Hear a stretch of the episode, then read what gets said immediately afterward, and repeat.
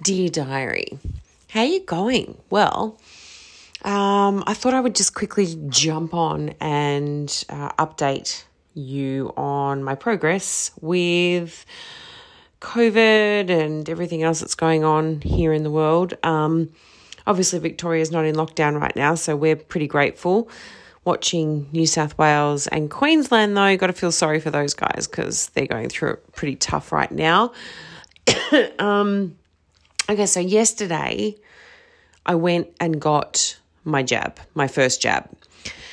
And did it hurt? You know what? No more than any other needle. Did I feel bad, sick, anything today? Not really.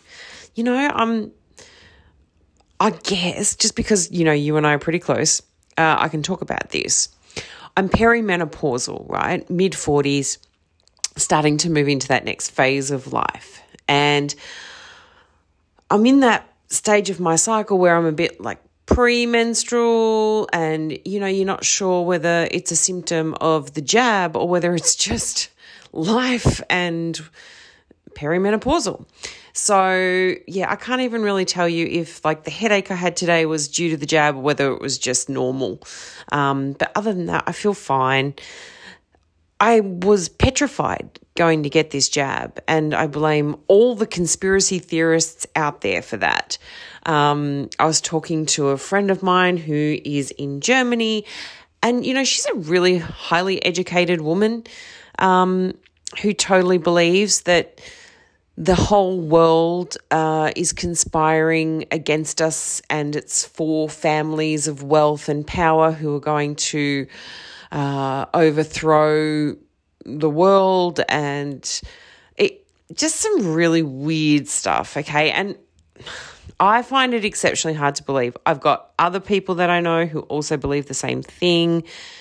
Um, and regardless of whatever your belief might be, uh, I totally respect that you have those beliefs to the point where I was paranoid going to get my jab because I'm like, what if you're all really right?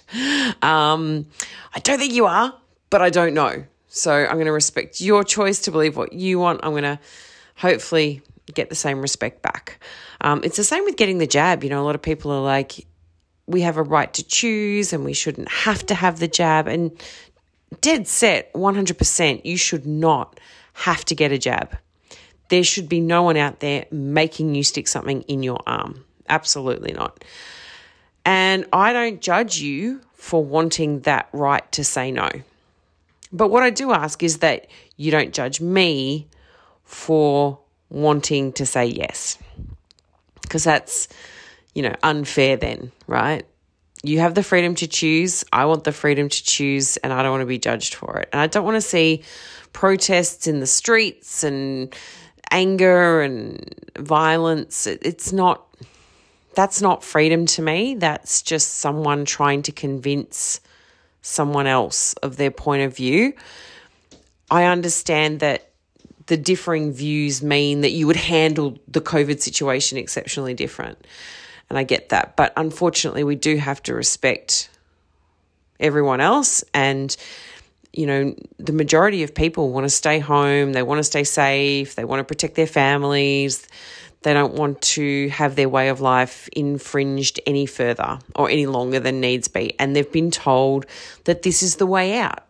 And so they want to do what they've got to do to get onto the road out.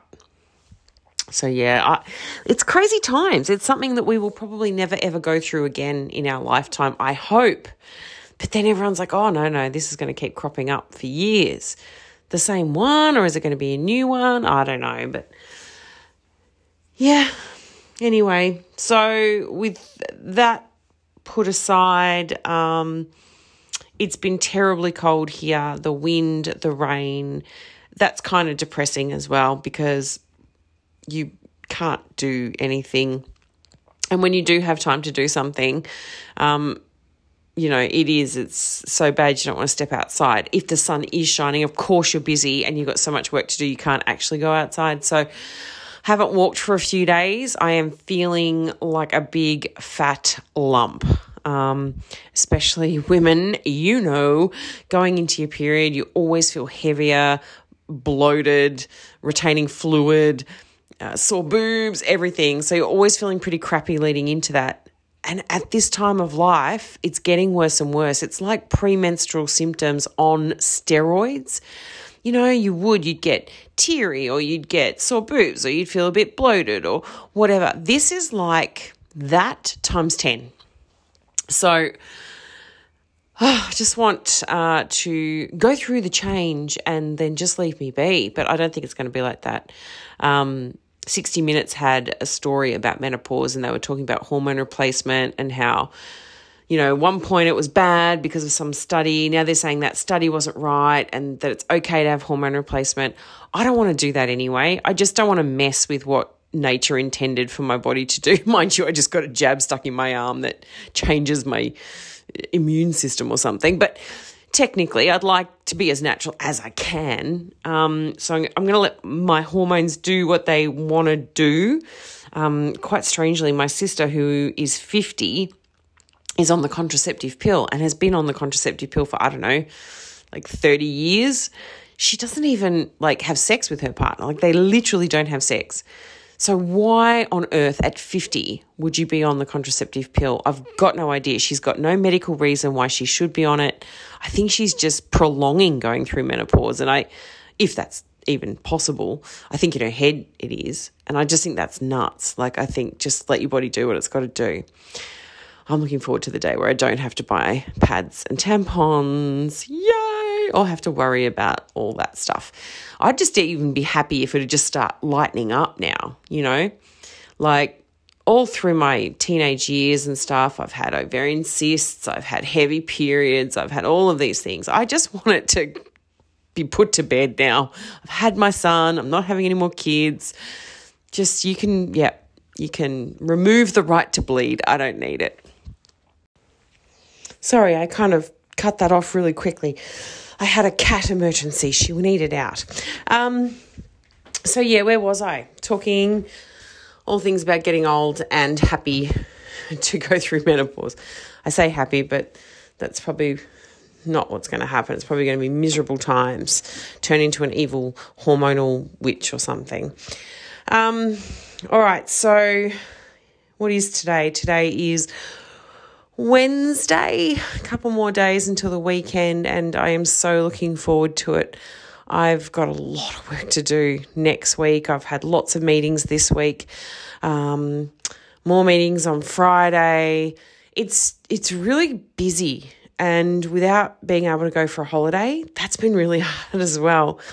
Um, I used to go to the states every year for work, but haven't had to do that for a couple of years now. Um, COVID was the catalyst for that. And uh, yeah, haven't really needed to go. And not that I'm allowed out of the country anyway. So it's just been weird. I've been literally stuck at home. You know, we do the odd trip around our own state, but um, most of the borders have been opening and closing and opening and closing. So, you know, the fear of booking a holiday and not being able to go is, yeah, just too much.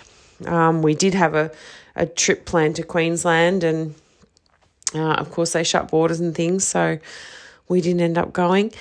And uh, ended up going to good old Lakes Entrance in Victoria instead, which I had never been to, by the way, and I loved it. So, you know, not all bad. Anyway, I hope you are having a lovely uh, Wednesday wherever you are, and yeah, if you're in your mid 40s, you know, we're, we're tired and it's getting late on a Wednesday night. I think good, not nice. So until next time, I will uh, catch up with you real soon. Thanks for hanging out. Bye.